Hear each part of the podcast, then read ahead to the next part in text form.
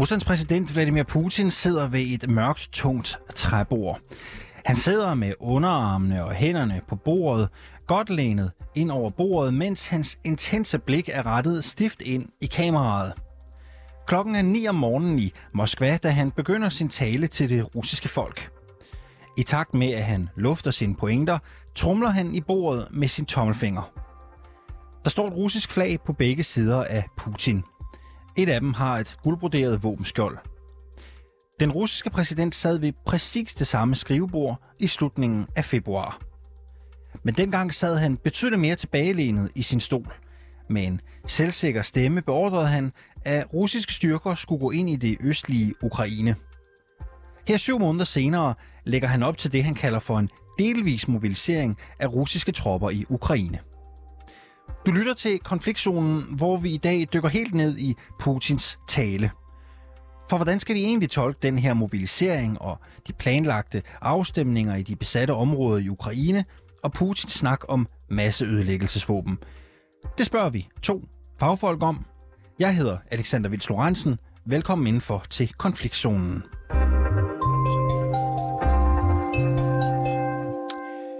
Jakob Korsbo, velkommen til programmet. Du er øh, chefanalytiker ved Tænketanken Europa, og med på en forbindelse har vi også dig, Claus Mathisen. Velkommen til. Jo, tak skal du have. lektor ved Forsvarsakademiet og tidligere forsvarsattaché i Ukraine. De næste 20 minutter, der skal vi tre dykke ned i den her tale, som Putin altså holdt onsdag morgen. Lad os lige starte med et uh, lydklip fra talen her. А именно для защиты нашей Родины, ее суверенитета и территориальной целостности, для обеспечения безопасности нашего народа и людей на освобожденных территориях, For at beskytte vores fædreland, dets suverænitet og territoriale integritet, og for at sikre vores folk og dem, der bor i de befriede områder, vurderer jeg, at det er nødvendigt at gennemføre forslaget fra forsvarsministeren og generalstaben. Nemlig at gennemføre en delvis mobilisering i Rusland, lyder det for Putin. Claus Mathisen, hvis vi skal oversætte det, hvad er det så helt præcist Putin han lægger op til her? Jamen, øh, han lægger op til øh, på den ene side en øh, eskalering af krigsindsatsen ved at lave den her såkaldt delvis mobilisering. Og hvis man så tænker lidt over det, så kan man sige, at samtidig er det jo også, som nogen har beskrevet det, et udtryk for, at det er gået rigtig, rigtig skidt indtil nu. Øh, Rusland har mistet måske op til 50.000 mand af de måske 200.000 mand, de startede med. Det er faktisk så store tab, så vi, vi er tæt på en grænse, der hedder, at man har tabt kampkraften.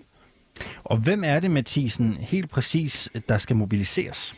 Ja, det er jo fra øh, den såkaldt mobiliserbare reserve, som er en underlig blandet pulje af nogen, der inden for en årrække har aftjent deres værnepligt og derefter står i en såkaldt reserve.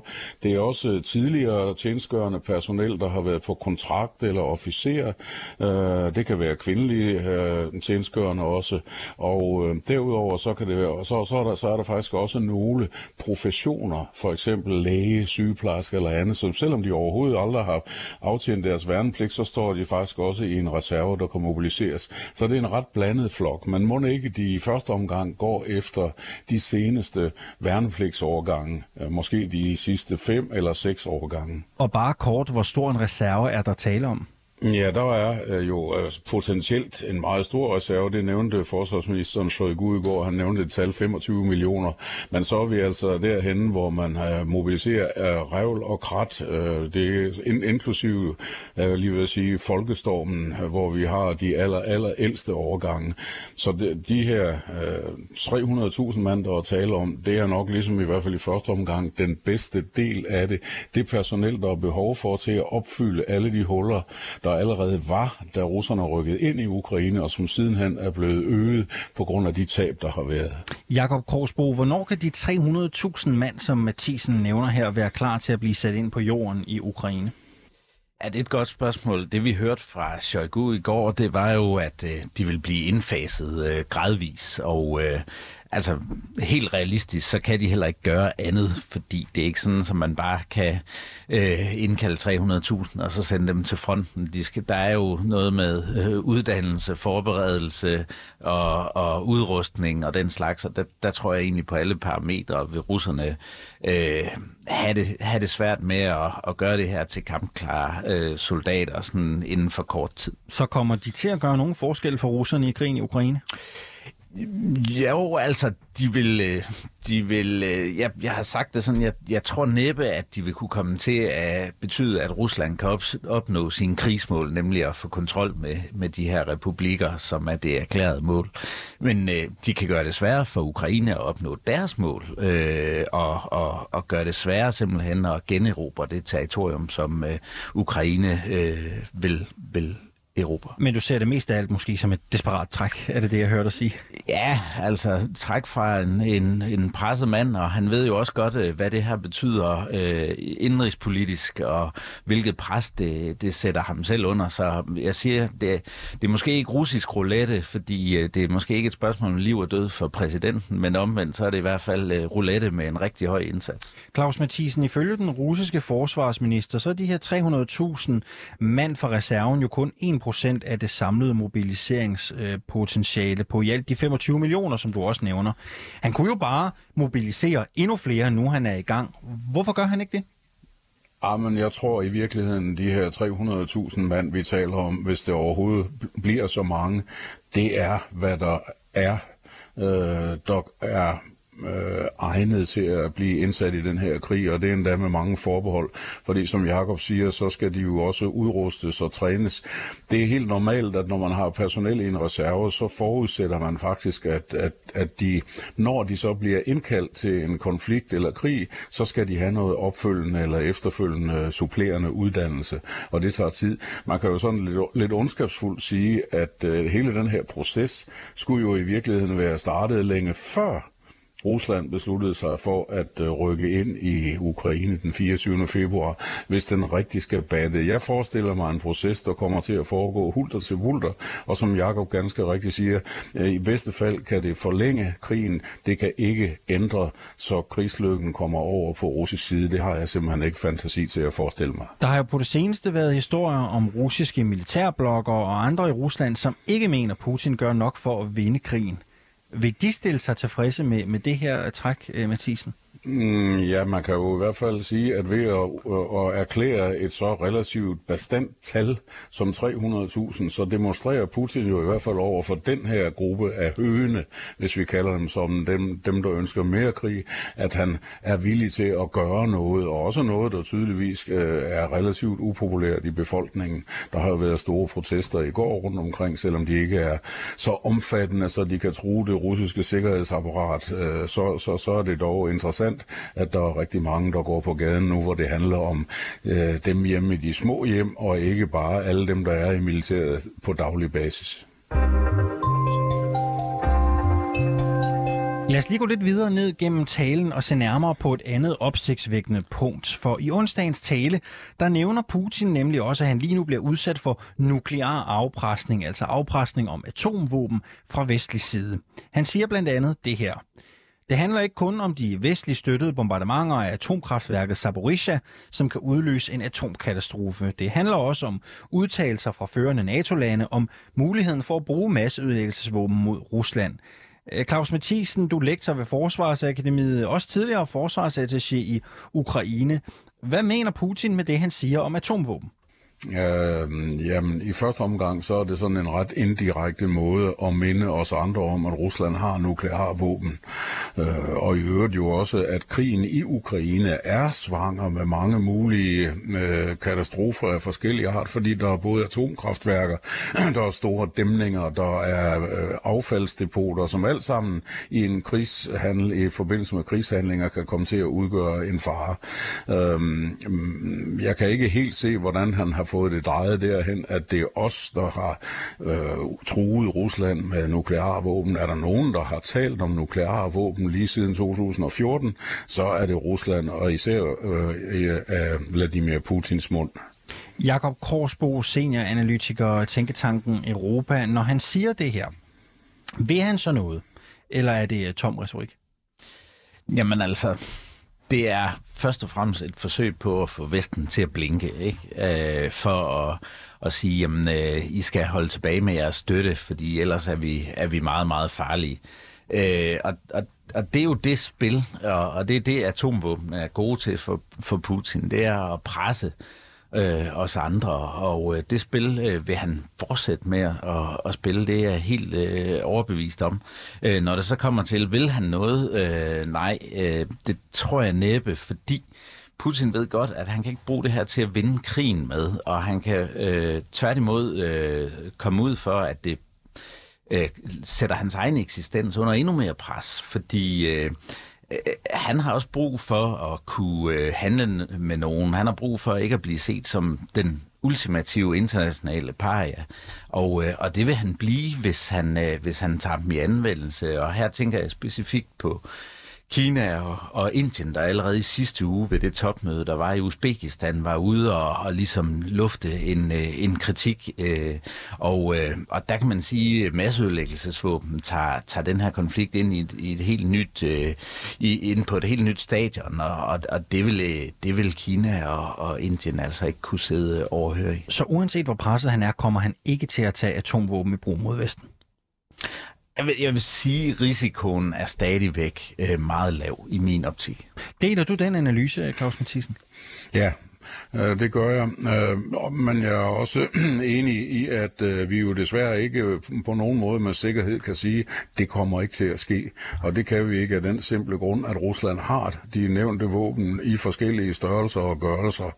Øhm, opfattelserne og meningerne om, hvor stor risikoen er, de er meget forskellige, vil jeg sige. Der er nogen, der mener, at det kan ske allerede øh, i morgen, og så er der nogen, der, der ligesom Jakob siger, at øh, selvfølgelig er, er det ikke udelukket, men det er ikke det, der er lagt op til lige nu. Og man kan sige, at Putin har her valgt en konventionel eskalering, nemlig at prøve at kaste mere mandskab ind i krigen i første omgang, men minder om, at på den anden side af det, der kan der ligge andre muligheder. Og hvis vi bevæger os videre i talen, så kommer Putin jo også omkring de folkeafstemninger, der lige nu er lagt op til flere besatte steder i Ukraine, altså afstemninger om at blive en del af Rusland. Der taler om udbryderregionerne i Luhansk og Donetsk i Østukraine og de besatte regioner Kherson og Zaporizhia i det sydlige Ukraine. Jakob Korsbo, er det et tilfælde, at den her delvise mobilisering kommer samtidig med afstemningerne i de besatte områder i Ukraine? Nej, det tror jeg ikke, øh, at det er, fordi man kan sige, øh, der, der er jo det her med i, i russisk lovgivning, øh, hvad der skal til, før at du må sende øh, nogen i krig øh, og, og bruge de her mobiliserede. Og, og der kan man sige, ved at man har de her øh, folkeafstemninger, som øh, jeg kalder øh, pseudo-afstemninger, øh, så... Øh, Hvorfor pseudo-afstemninger? Øh, jamen altså fordi, at øh, det, det er, undskyld mig, rent fup. Øh, det er det, og, og, og det er jo noget, man bare bruger til at legitimere det her, og så kan Putin derefter sige, jamen altså de her, øh, øh, vi har indkaldt, skal jo bruges til at, at forsvare øh, øh, Rusland, fordi de her øh, øh, nye republikker vil jo være en del af vores federation, og så kan vi godt bruge dem i selvforsvar. Øh, det forestiller jeg mig i hvert fald, det er sådan, det vil blive øh, spundet og, og anvendt. Men kan det være med til at legitimere den mobilisering af reserven, som Putin har annonceret, hvis områderne bliver russiske? Ja, ja det er dig. Jeg kommer stadigvæk undskyld. Yes. Hvad hedder det? Altså, det, det, det vil jo blive forsøgt øh, og, og legitimere det på den måde. Og så kan man sige, hvem, hvor, hvor meget vil det legitimere? Altså de der øh, nationalister og, og fascistiske øh, øh, hvad kan man sige, dele, der er det, det russiske samfund, de vil utvivlsomt sige, ja selvfølgelig, det er helt okay, øh, vi skal beskytte mod Rusland. Øh, men, men jeg tror, at alle de øh, dele af Rusland, hvor der i forvejen er nogen skepsis over for, for det her eventyr i, øh, i Ukraine, der tror jeg ikke, det har så meget klangbund, men, men det er svært at, at sige. Om de her afstemninger, der siger Putin jo, at han vil bakke op om den fremtid, som størstedelen af befolkningen ønsker. Er det overhovedet noget, de ønsker i områderne? Altså vil folk her være russiske, Claus Mathisen? Øhm, ja, nu, vi får jo for det første at se, hvor præcist afstemningerne kommer til at finde sted, altså hvad kommer det til at omfatte. Øhm, I Lugansk-regionen har jo øh, russerne nærmest 100% kontrol over territoriet. Øh, I Donetsk-regionen har de faktisk kun øh, godt øh, 60 eller omkring 60% kontrol så øhm, man kan sige, at i de områder, hvor der bliver stemt, der vil der nok være en del, måske især i de områder, som siden 2014 var uden for den ukrainske regeringskontrol.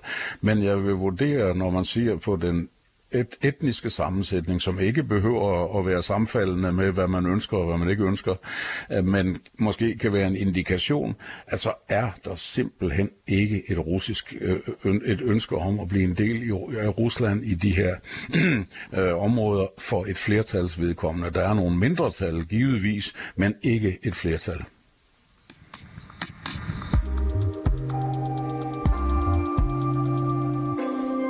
Du lytter til øh, konfliktzonen, og i studiet der har jeg fortsat Jakob Korsbro fra Tænketanken Europa, og Claus Mathisen er også med lektor ved Forsvarsakademiet og tidligere forsvarsattaché i Ukraine.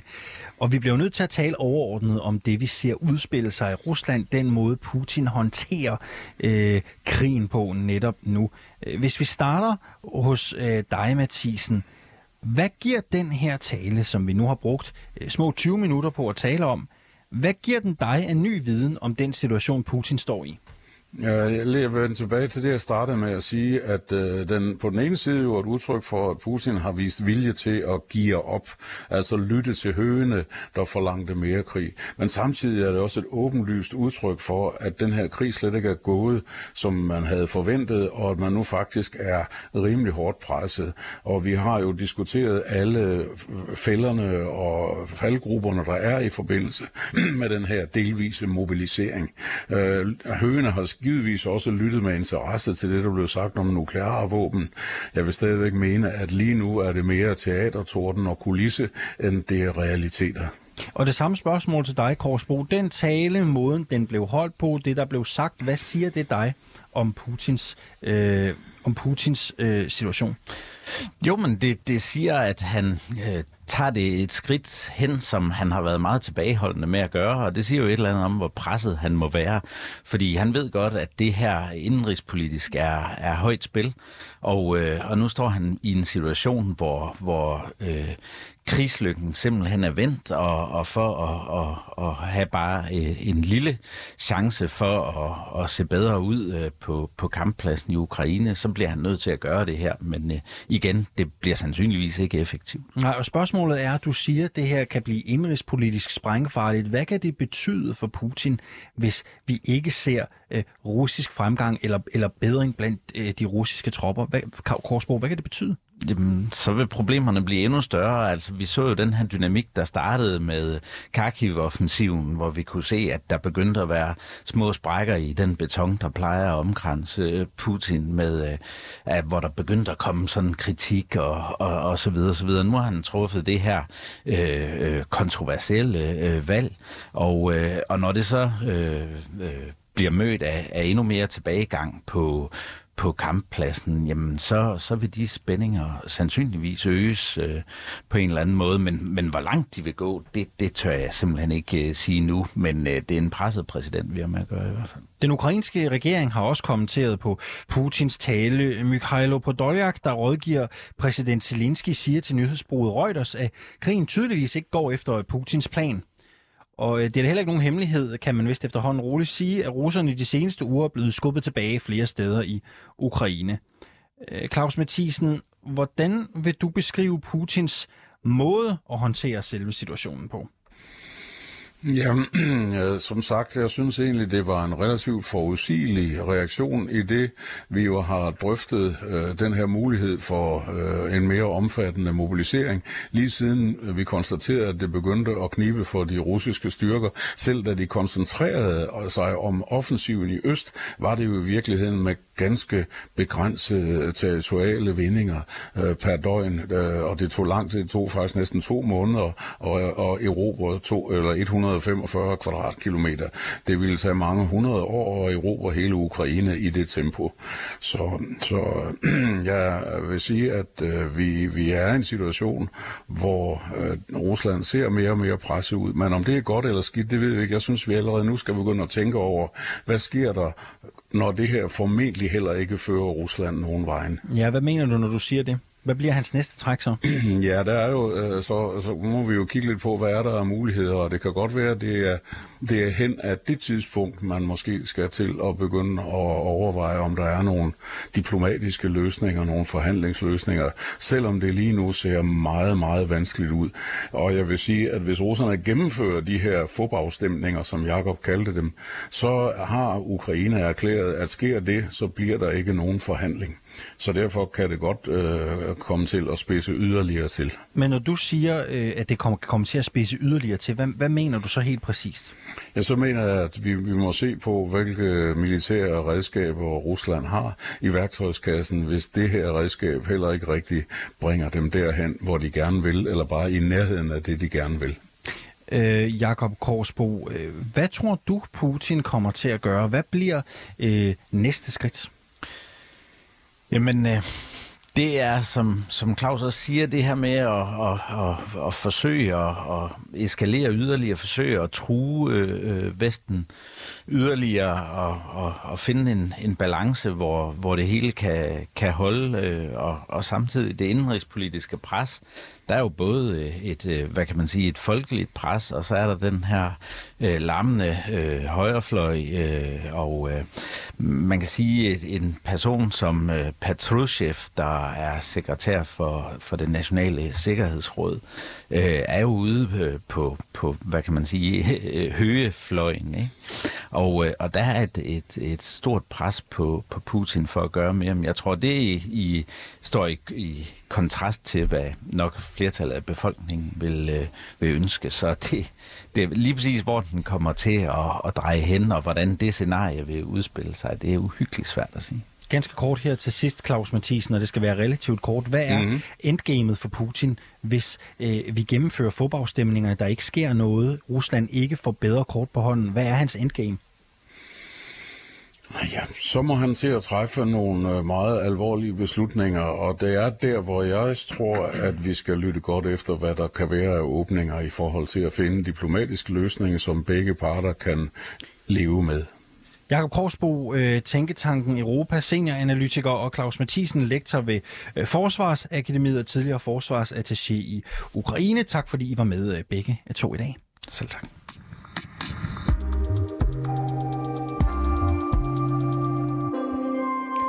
Du har lyttet til øh, dagens og ugens sidste afsnit af Konfliktzonen 24-7's udlandsmagasin.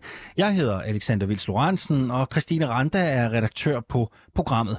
Husk, du altid kan lytte til programmet direkte hver mandag til torsdag fra 8 til halv 9, eller hente det der, hvor du finder din podcasts. Jeg er tilbage igen med en ny konflikt et andet sted i verden på mandag.